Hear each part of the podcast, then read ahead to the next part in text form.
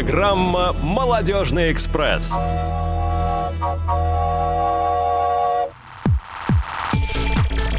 Добрый день всем, дорогие друзья! С вами «Молодежный экспресс» на Радио ВОС, и мы обращаем ваше внимание на то, что программа у нас сегодня выходит в записи.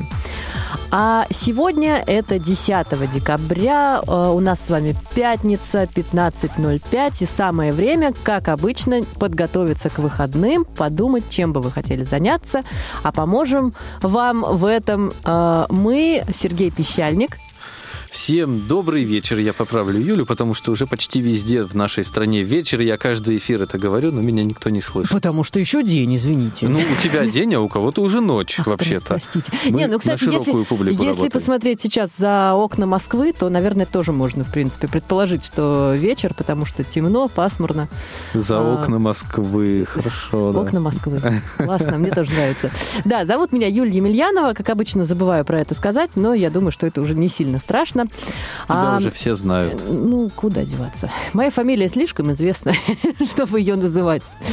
Вы знаете, у нас уже такое немножечко предновогоднее настроение, и мы уже вот прям ждем с нетерпением этого замечательного праздника волшебного. Я уже начала закупать подарки.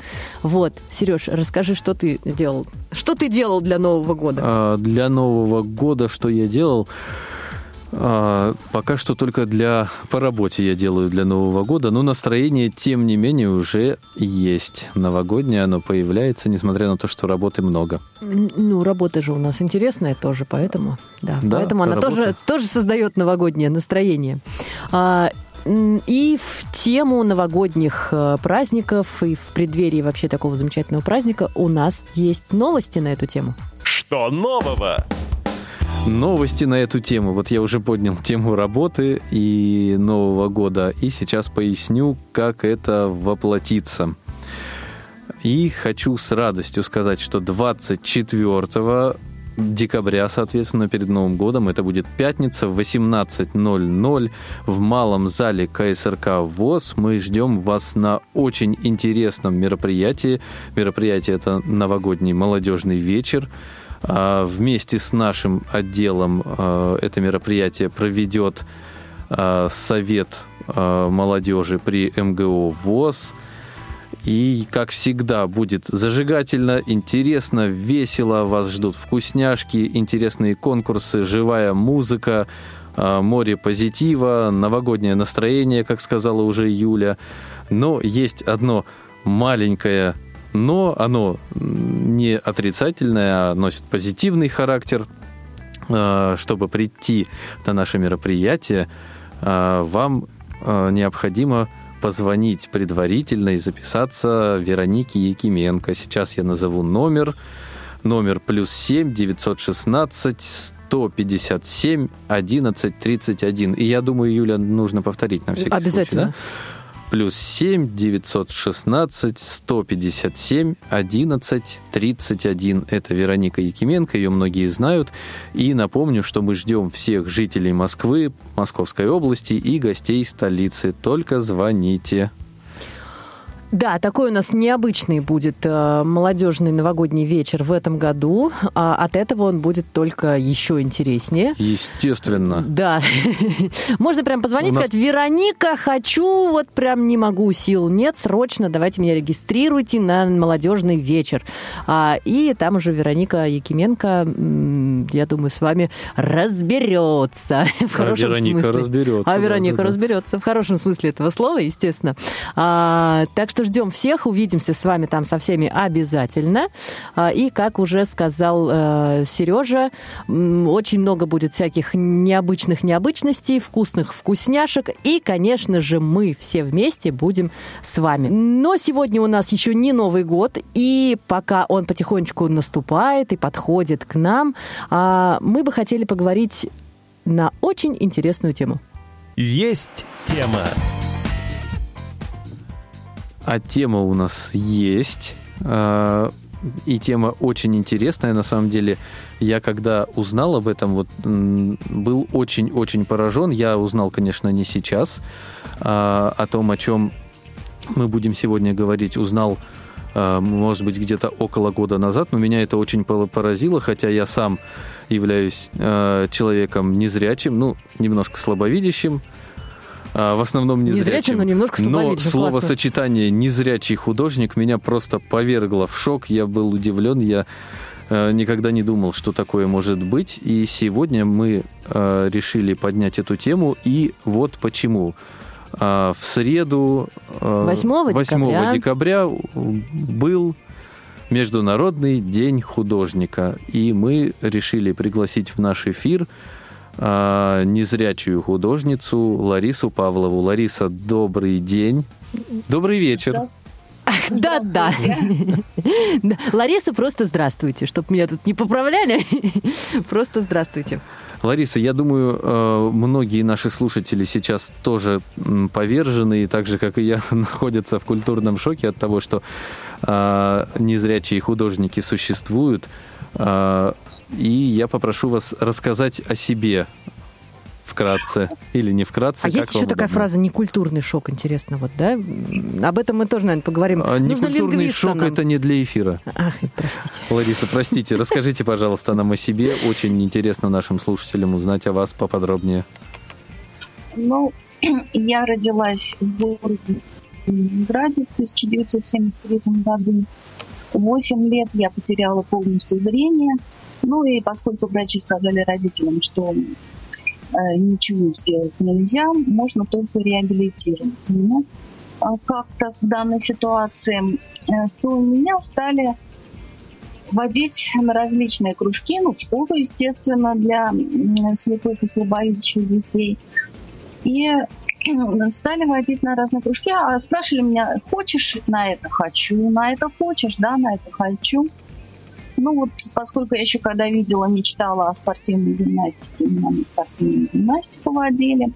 Замечательнейшие у нас тренеры Зинаида Ивановна и Лен Санна. Вот. Лен Санна до сих пор группу здоровья ведет, и Зинаида Ивановна тоже своими делами занимается. Ну, в общем, суть в том, что водили на музыку, ну, хотя у меня нет музыкального слуха, но... И водили на шахматы. И в том числе папа привел меня в изо-студию при Доме культуры имени Шелгунова для слепых и слабовидящих детей. Изо-студия, где ее создал Юрий Алексеевич Нашилочников. И он же тогда преподавал там рисование и лепку. Преподавал как для зрячих, так и для незрячих. Хотя изо-студия для незрячих, конечно. Но Юрий Алексеевич, он считал, что должно быть смешанное обучение. И на самом деле в студии было очень интересно. Папа у меня вообще ходил с огромнейшим удовольствием. Мы проводили там почти все выходные. В субботу, в воскресенье. И... Ну, поскольку я видела, и для меня рисование было чем-то само собой разумеющимся, а всего было 8 лет, то как-то вот я не понимала, что незрячие-то рисовать не могут. Для меня это было, ну, как бы нормой. На первом занятии Юрий Алексеевич просто предложил мне, дал блокнотик, клееночка такая, вот, которую на стол кладут, была подложена под лист бумаги, ручку. Ну, говорит, порисуй что-нибудь там простое, линии, треугольнички, ну, что можешь. Ну, да. Угу. Вы знаете, Ларис, хотелось бы вернуться к вашим родителям. Насколько мы понимаем, они вам оказывали просто колоссальную поддержку, да, с самого детства. По количеству кружков, которые вы посещали. Да, по количеству кружков уж точно. На самом деле вопрос даже не только в кружках, а в принципе в отношении. Я считаю, что в школе ни с кем столько не занимались, как со мной. Ну вот мама, например, устроилась, она сразу оформила персональную пенсию, она возила меня в школу каждый день, и при этом раза 3 как минимум в неделю возила в Дом культуры, это тоже другой конец города, относительно и школы, и дома. И мама устроилась, первый год сняли дачу государственную вылетело из головы, как называется. Вот, в общем, ну, мама посмотрела, что я там сижу, а одна со своими там книгами, с чем-то, да, у меня двоюродная сестра, вроде бы подружка. Ну, все-таки и залив рядом, ну, как-то это все равно одиноко, да. И на следующий год она всеми силами стала устраиваться либо в Ябеле, база для незрячих, для взрослых, либо будто в Лугу, пионерский лагерь. Ну, в результате устроилась на базу для незрячих, и вот 6 лет там работала, только чтобы я была в обществе, и она меня приводила подружек, знакомила. То есть вот какие-то книги. Папа мне постоянно возил, пока не получилось купить магнитофон к 12 годам. Вот 4 года мне таскал брайлевские книжки, приучали меня читать. Папа делал все приспособления для рисования, которые только можно. Шахматы, как только появился первый компьютер, он купил еще с завода его. То есть делали все, что считали нужным, скажем так. Угу. Все, что могли, и что показывали. Папа мне, вот что касаемо рисования, он купил календарики с животными, с птицами, и он их проколол иголочками. Он не поленился, там что-то было порядка 50 картинок. Он грифелем или иголочкой это проколол, чтобы было рельефное изображение. Я представляла, как выглядит то или иное животное. Ничего себе! Здорово.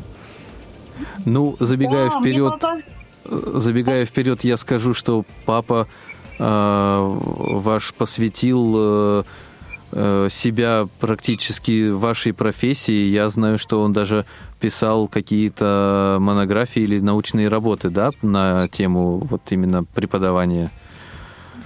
Да, папа написал 2 книги. Одну книгу я издал «Палитра души». Это что-то типа методички получилось. Угу. Ну, как раньше были, не совсем стандартный вариант. Ну, мне подруга просто говорит, надо сделать, но вот, наверное, уже не сделаю.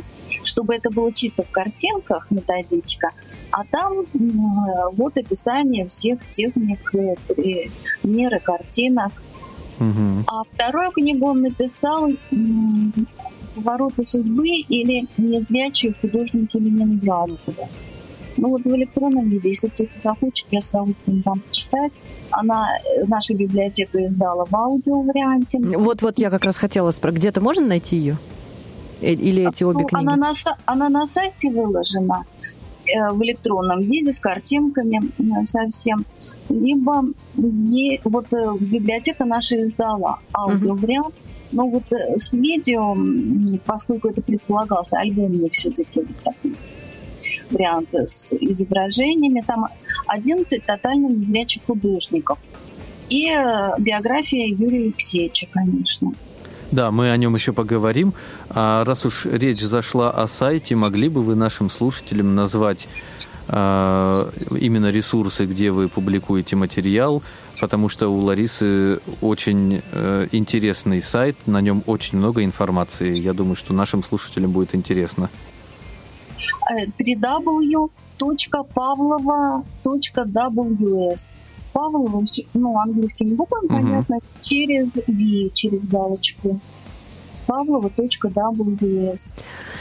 Да, Ларис, спасибо большое. Я думаю, теперь в нашей стране, ну или как минимум среди наших слушателей, станет гораздо больше людей, которые будут больше понимать вообще в творчестве незрячих, скажем так. Расскажите, пожалуйста, вы вот в стольких областях с детства были задействованы, всем интересовались благодаря родителям, как мы уже поняли. Почему выбор пал именно на художество, на рисование? Ну, на самом деле, после школы я поступила в массажное училище Кисловодское, закончила его лет 6, работала, но потом просто не стало хватать физических сил на массаж.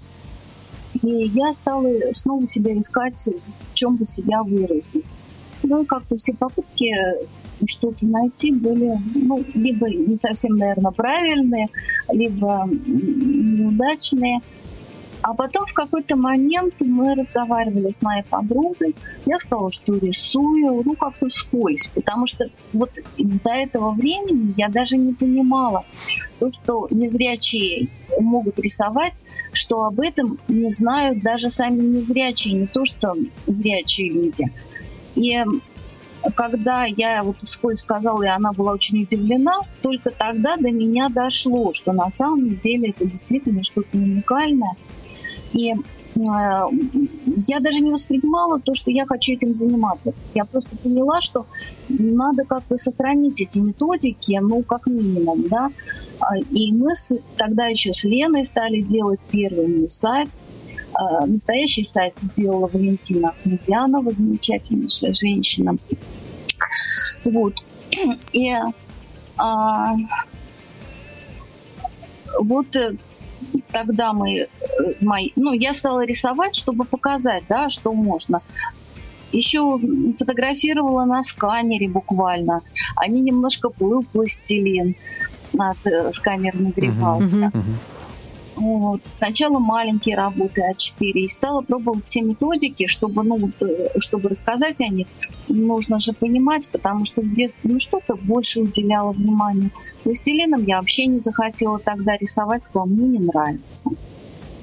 А когда уже сейчас начала им рисовать, я поняла, какой чудесный материал, какой он пластичный, какой он теплый, какой он живой.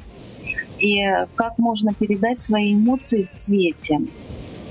Да, Лариса, вы правы о том, что действительно словосочетание «незрячий художник», оно удивляет даже самих незрячих. И я думаю, что пришло время уже открыть для наших слушателей, для тех, кто не знает, тайну. Расскажите, пожалуйста, о техниках, о методиках рисования, которые доступны незрячим творцам, художникам. Ну, вот я владею 7 методиками, может быть, себе больше, да, которые придумал Юрий Алексеевич Нашилочников. Вот, кстати, ну ладно, про него уже потом. Мы поговорим обязательно. Да. Да, вот 7 методик, он работал так. В общем, это ручки, карандаши по бумаге, ну, фактически любой, но чтобы не рвался, лучше ватман. Кладется на лист резины или линолеума, и ручками или карандаши для маленьких деток, такие толстые сейчас продаются, чтобы можно было надавливать, они не ломались.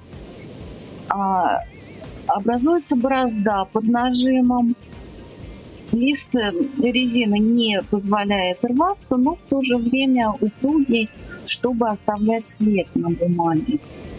Есть методика на потолочной плитке, просто бесцветной ручкой, со стержнем без пасты.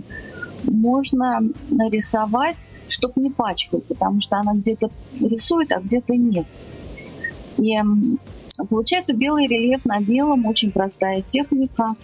Для тех, кто совсем не видит. Для слабовидящих немножко тяжеловато, потому что привыкли все-таки на зрение ориентироваться. Есть техника, пластилина, о котором я рассказывала, моя любимая техника.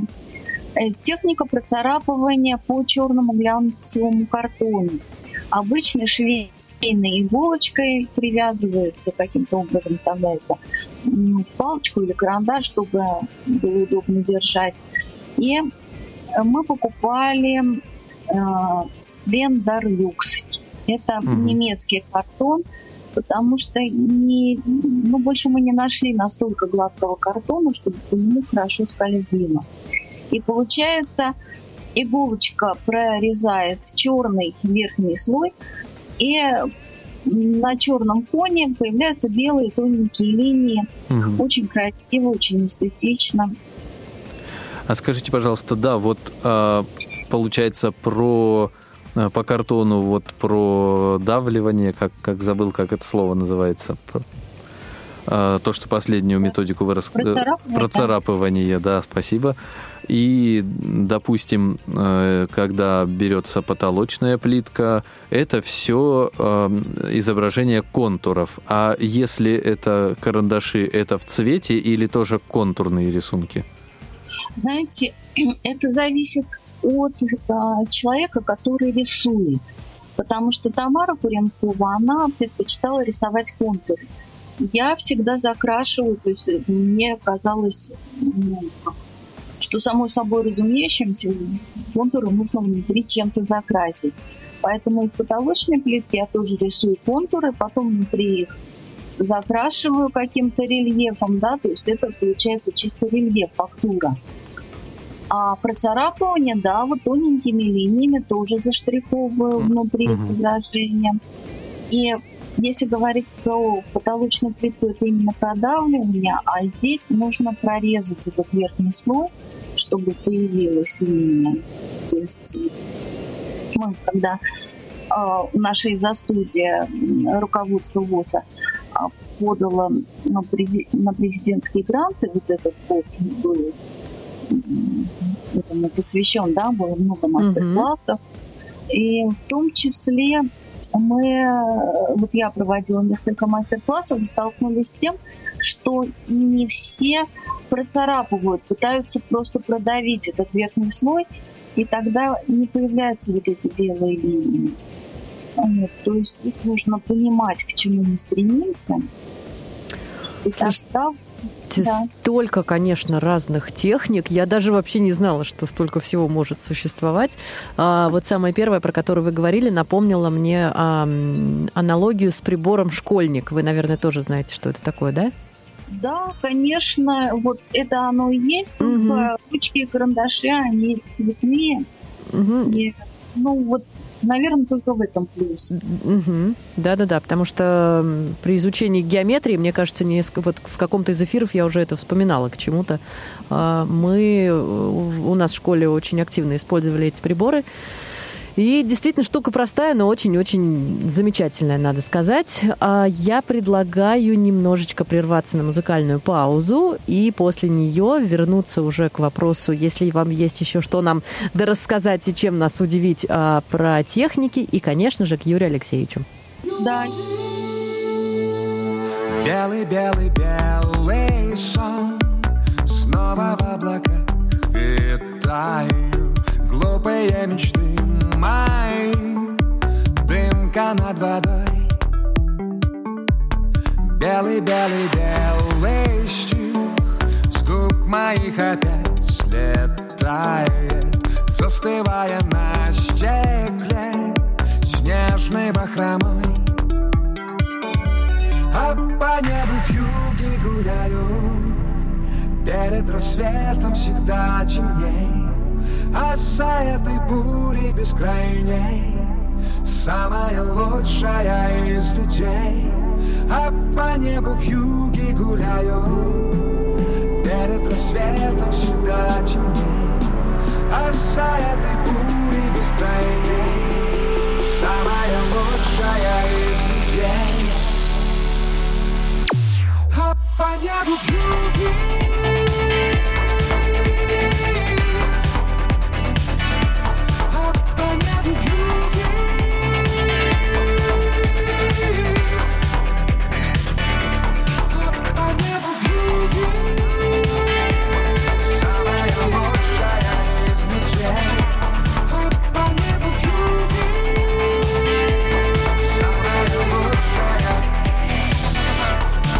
Белый-белый-белый снег, будто карусель кружится, но вдали сияет свет в мутной пелене.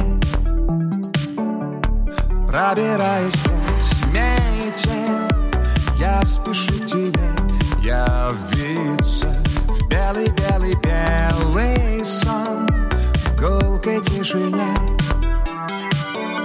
А по небу вьюги гуляю, перед рассветом всегда темней. А за этой бурей бескрайней самая лучшая из людей. А по небу вьюги гуляю, перед рассветом всегда темней, а с этой бурей бескрайней самая лучшая из людей, самая лучшая, самая лучшая из людей. А по небу вьюги,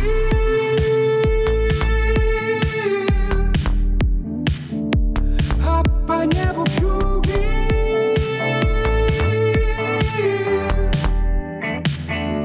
а по небу фьюги,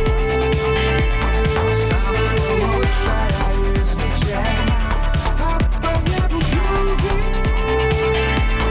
самая лучшая, а по небу фьюги гуляю, перед рассветом всегда темней, а за этой бурей бескрайней самая лучшая из людей.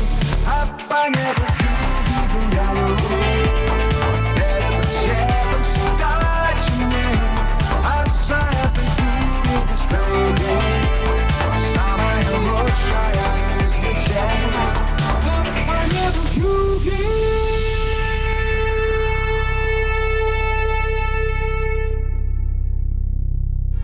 Пучки заячьи верченые, головы щучки с чесноком, икра черная, красная, заморская, баклажанная. Любишь вкусно поесть? Радовать родных и близких новыми блюдами? Хочешь удивлять гостей кулинарными экспериментами? Мечтаешь разнообразить повседневное меню или просто ищешь вкусные идеи? Тогда мы, Юля Васильева и Лена Быстрова, ждем тебя в нашем интерактивном, кулинарном, познавательном, увлекательном и очень вкусном шоу «Вкусноежка». Дни и время выхода программы в эфир вы можете узнать на сайте Радио ВОС по адресу www.radiovos.ru, а также из нашей информационной рассылки. Друзья, в эфире Радио ВОС, Молодежный экспресс мчится на полном ходу, на самой большой скорости. И сегодня у нас эфир посвящен Международному дню художника, и мы пригласили, внимание, незрячую художницу Ларису Павлову. Лариса, и я думаю, самое время поговорить о вашем наставнике, учителе Юрии Алексеевиче Нашилочнике. Расскажите, пожалуйста, нам о нем поподробнее. Ну, вот самое, наверное, замечательное и удивительное, что Юрию Алексеевичу зимой, в январе, должно исполниться 100 лет. Не могу сказать, как он сейчас, наверное, приходит к нему все-таки ученики. Он, все равно он не сидит без дела, он всегда это умеет. Достойно. Да. С меня сама цифра просто... Я думаю, что должны быть юбилейные выставки, просто я пока не в курсе, что и где именно будет, но думаю, что будут выставки. Вот. И Юрий Алексеевич пытается писать стихи, там поэмы, книги издает, и он в меру возможностей рисует, уже небольшие картины, конечно, но вот то, что позволяет здоровье, он делает. И вот я просто к тому, что человек такой очень неординарный, не сидит без дела, а в любых ситуациях находит какой-то выход и как проявить себя, как что найти. Он родился в 1922 году, 14 лет попал за студию к Осипу Абрамовичу Сидлину. И, наверное, до самой смерти Осипа Абрамовича у него занимался. Он был в числе его активных учеников. В войну Юрий Алексеевич тоже воевал, был ранен и уже в 1944 году поступил в академию имени Репина на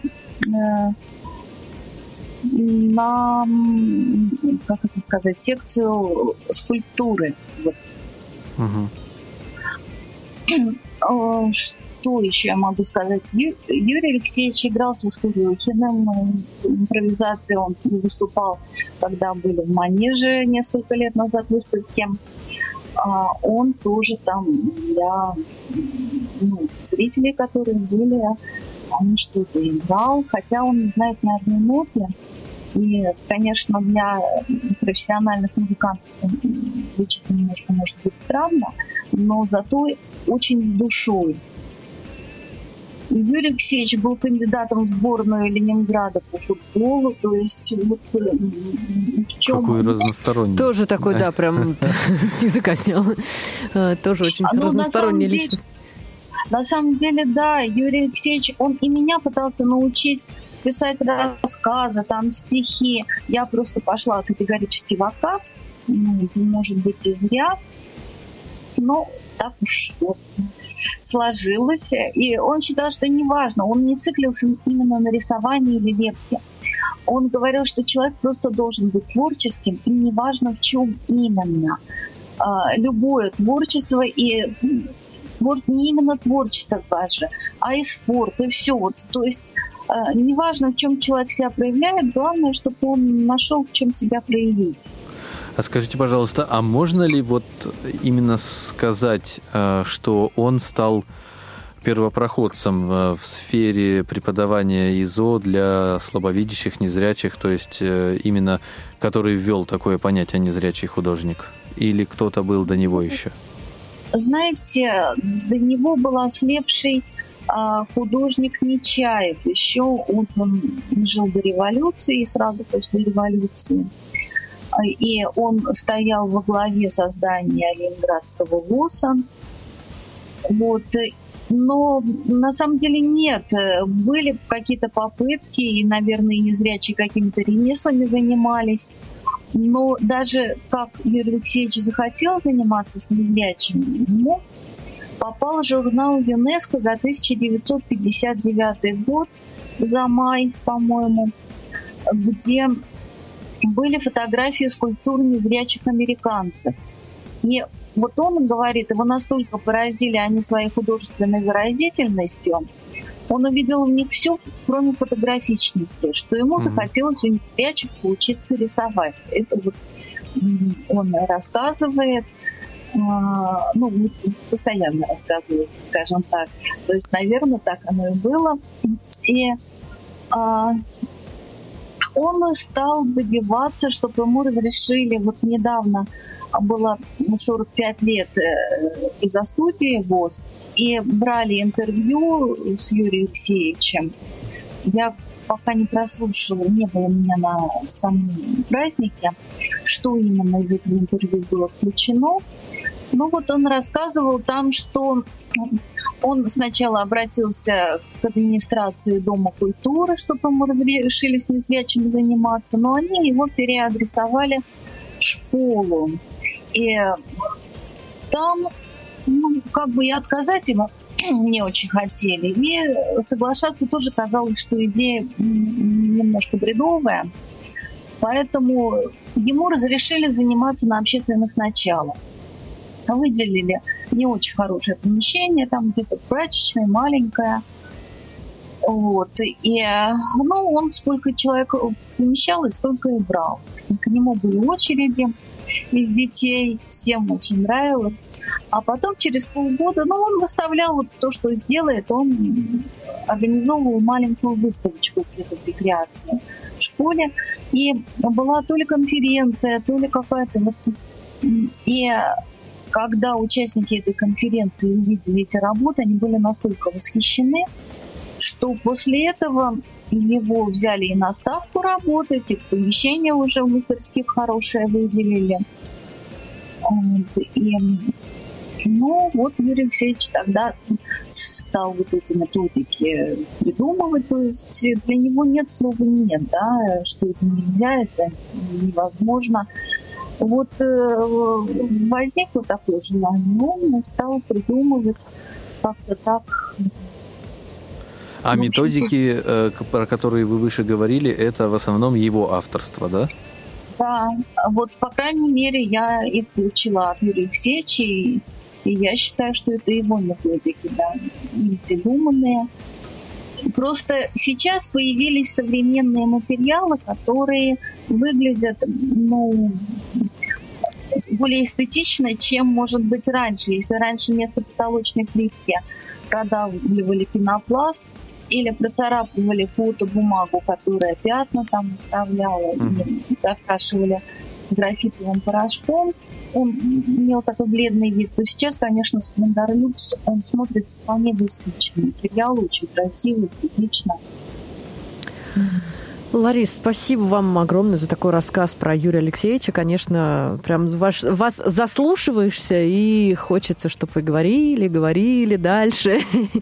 Это, на самом деле, всегда очень интересно послушать о жизни таких замечательных, выдающихся людей, которые очень много сделали и вообще в этом мире, и для нас с вами, в принципе.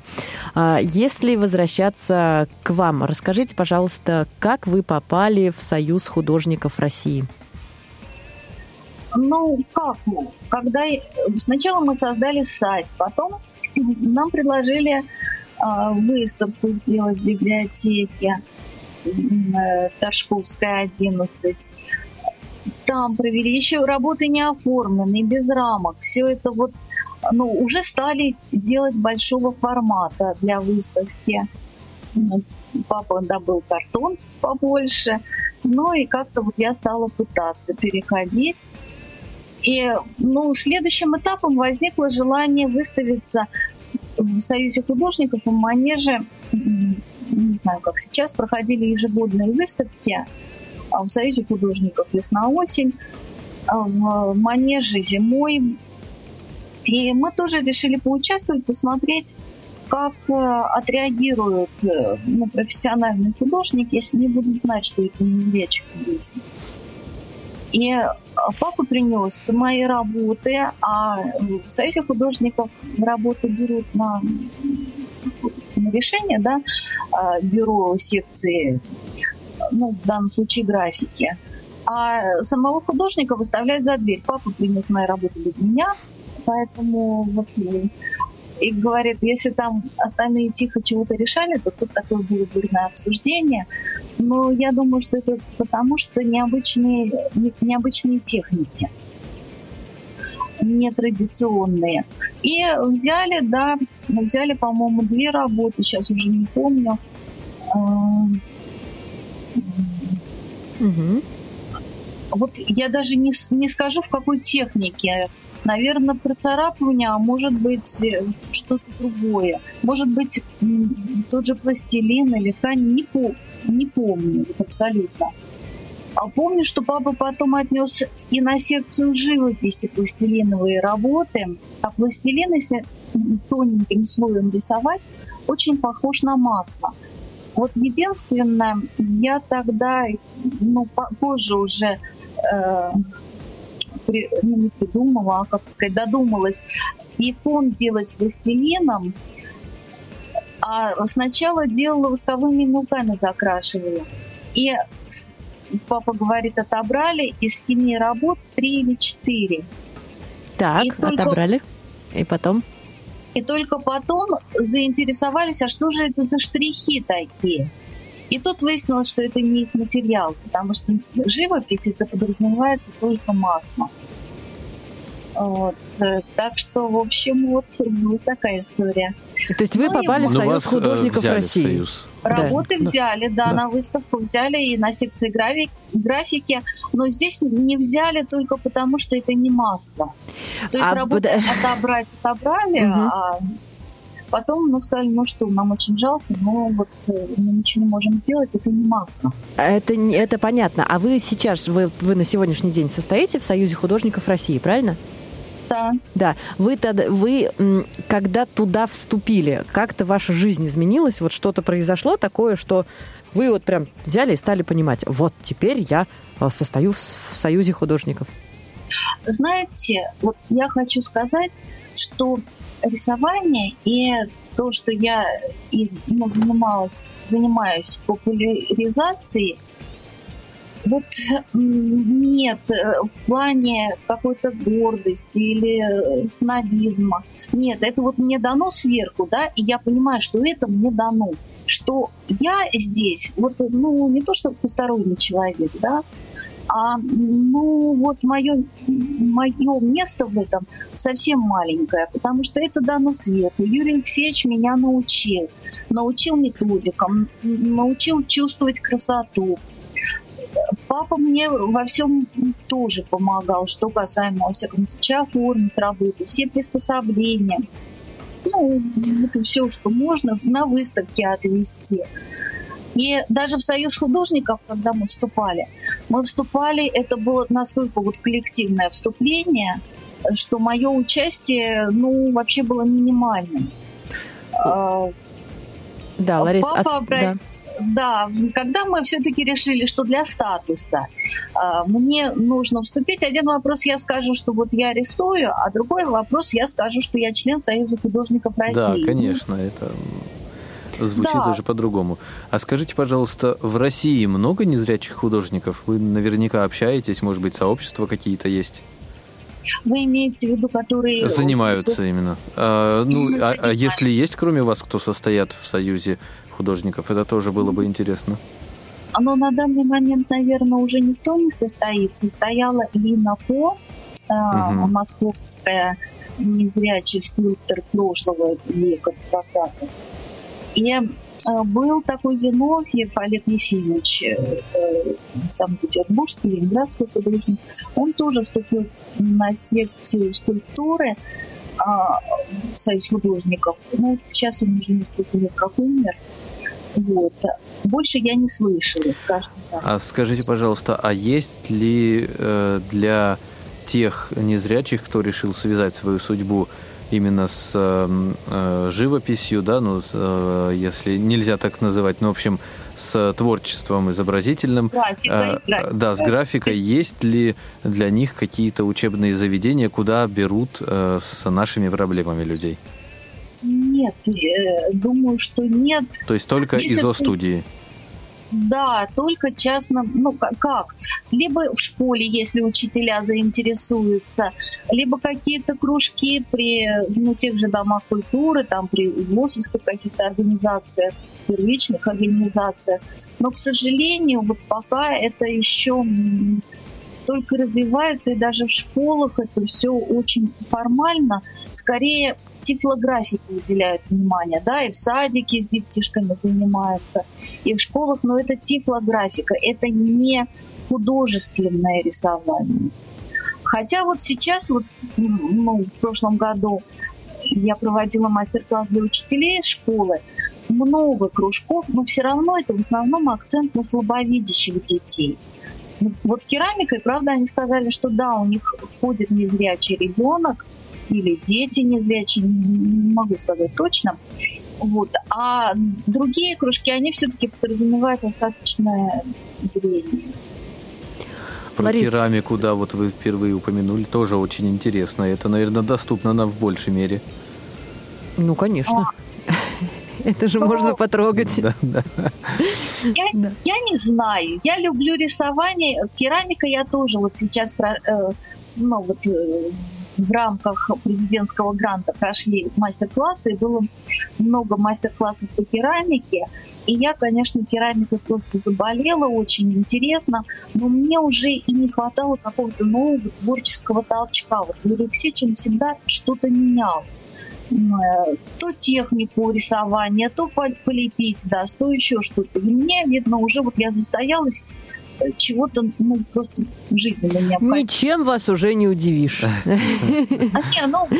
Можно удивить, я уже не все знаю. И вот лепка, конечно, она вот этим толчком очень меня простимулировала, очень мне понравилось, очень хорошие мастер-классы провела наш теперешний преподаватель из О-студии Яна Чареватая, серию мастер-классов провела, и старший педагог в институте имени Герцена Ярослава, забыла фамилию, тоже очень интересные мастер-классы. И как это доступнее? С моей точки зрения, все равно глина мягкая, глина пачкается, глиной неудобно работать дома, потому что нужно больше места, условия. Соответственно, глина должна быть, инструменты должны быть. Рисование для домашних условий, оно более доступно. Я же, когда рисую, оно все равно рельефное. Ну и да, оно... это понятно. И пластилин, например, то есть глина, она мягкая, она более такая не жидкая. То есть тоже вот руки влажноватые. Не всегда хорошо тонкие детали тоже можно прощупать. То есть я считаю, что все-таки кто к чему привык. Просто, видно, я дома рисовала больше, и я рисование полюбила. Мне оно ближе оказалось. Угу. Лариса, расскажите о своей преподавательской деятельности поподробнее, потому что мы знаем, что вы этим занимаетесь, что вы делаете, как это происходит. Знаете, когда вот мы вступили в Союз художников, был репортаж, наверное, каждый год снимают на телевидении, что вот прошло такое мероприятие, приняли новых членов Союза художников, и там, естественно, у меня взяли интервью на полминуты, не знаю насколько. И я сказала, что моя задача, чтобы все-таки привлечь внимание к данному виду творчества и чтобы занимались с незрячими детками. И буквально через несколько дней мне позвонила тогда в нашем Санкт-Петербургском детском садике для слабовидящих детей работала Юлия Борисовна Семенова. Она работала дефектологом, тогда это называлось, сейчас, наверное, называется педагог по психологии. Так. Я вот очень И что сказала вам? Она предложила мне позаниматься с детьми, что она переговорила с родителями, и они очень хотели, чтобы я с детьми позанималась. Дети были, там что-то около 6, наверное, человек было, от 4 до 7 лет. Ой, какая прелесть. Да, кто-то немножко, чуть-чуть видел. Сейчас это уже большие дети, поскольку это было в 2005 году. Это и был ваш начальный такой. Вы с этого начали, да, преподавательскую свою деятельность? Собственно говоря, это был весь мой педагогический опыт, потому что вот я 2 месяца с детишками позанималась, потом еще с одним мальчиком индивидуально занимались. Да, 2 мальчика совсем не видели, очень интересно мне было посмотреть, как это на самом деле выглядит. Вот. А потом, я просто понимаю, что по-хорошему я вот могу показать методику. Но научить рисовать и чувствовать гармонию мне, конечно, тяжеловато. И, как художник я себя чувствую уверенно, как педагог нет. Очень хорошо вас понимаю. Я не художник, но вообще, в принципе, да, из меня педагог тоже. Лариса. Просто это разные вещи, да. Конечно. Я вот хотел бы рассмотреть такую ситуацию. Вот смотрите, мы с вами заинтересовали кого-то из наших слушателей. Кто-то решил, понятно, за один эфир часовой очень трудно рассказать все, и, может быть, сразу люди не оценили до конца, но решили начать заниматься вот этим искусством именно с точки зрения незрячего. Вот с чего им начать? Как вообще быть? Дайте несколько советов. Знаете, можно всегда написать. Сайт можно еще найти в поиске «Слепой художник», сайт Ларисы Павловой. И там есть... Самый правильный совет, мне кажется. Да, там есть почта моя и есть телефон. И я с удовольствием отвечу, если кому-то что-то интересно. Вот, и я с удовольствием попробую подсказать, потому что, понимаете, все очень индивидуально. Юрий Алексеевич каждому из нас подходил индивидуально. Я могу сказать, какая самая простая методика. Вот, совсем простая. Но если простая, это не значит самое интересное. кому-то вот что-то одно нравится. Угу. И потом опять же бывает, вот был мастер-класс у нас в рамках того же гранта, и девушка сказала, мне нравится что-то вот это. А потом она именно этой методикой сама проводила мастер-классы, когда были какие-то другие мероприятия, и показывала именно эту методику. Потому что она, сходу вроде бы и не совсем удобна, а она очень эффектна, например. Потому что про нее мы не рассказывали, это на ткани. Карандашом рисуется, кладется на потолочную подложку разноцветную, и рисунок получается как с одной стороны, допустим, черным карандашом, ух ты, а с другой стороны разноцветная. Вот в хаотичном порядке моя подружка сказала, какую фигню не нарисуешь, все красиво. Да, очень правильное, наверное, высказывание. Вы знаете, к сожалению, наш экспресс плавно подходит к своему завершению, и буквально у нас минута остается до конца эфира. Пожелайте что-нибудь нашим слушателям такого, чтобы им запомнилось, и прям можете их промотивировать, чтобы они вас нашли. Знаете, я желаю, чтобы вот все-таки рано или поздно для каждого ребенка рисование перестало быть чем-то необычным. Как когда-то вот для меня не было это необычным.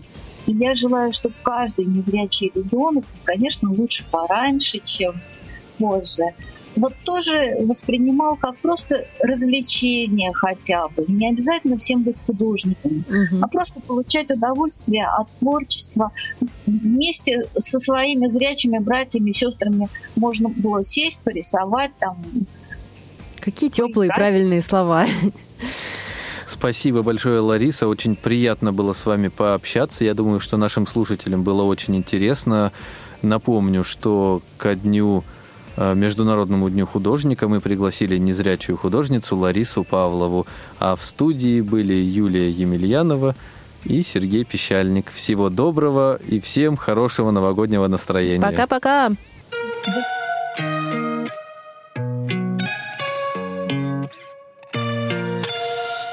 На моих кроссовках городская пыль столицы.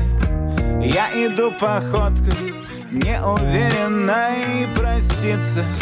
Что-то происходит в окнах за прозрачной шторой. И все неплохо вроде, и зеленым светофором. А мне легко и просто попасть на перекресток. И мы такого роста, что видим все, что пошло.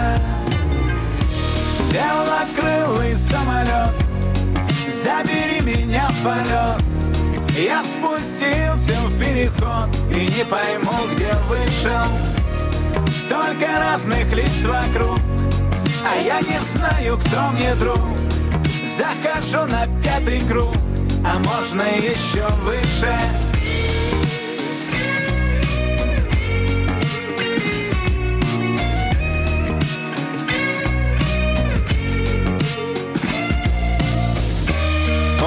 От этих улиц иногда мороз по коже. Друг на друга обернулись, но узнать уже не можем. И куда-то разбежались пацаны-подельники. Ну что мы можем с этим сделать? Вечные бездельники. А мне легко и просто попасть на перекресток. И мы такого роста, что видим все, что пошло. Белокрылый самолет, забери меня в полет. Я спустился в переход и не пойму, где вышел. Столько разных лиц вокруг, а я не знаю, кто мне друг. Захожу на 5-й круг, а можно еще выше.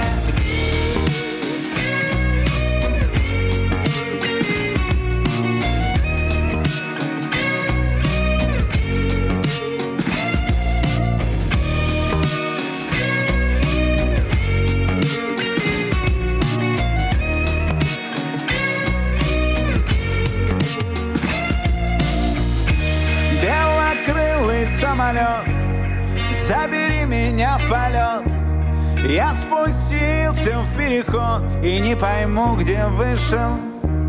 Столько разных лиц вокруг, а я не знаю, кто мне друг. Захожу на пятый круг, а можно еще выше.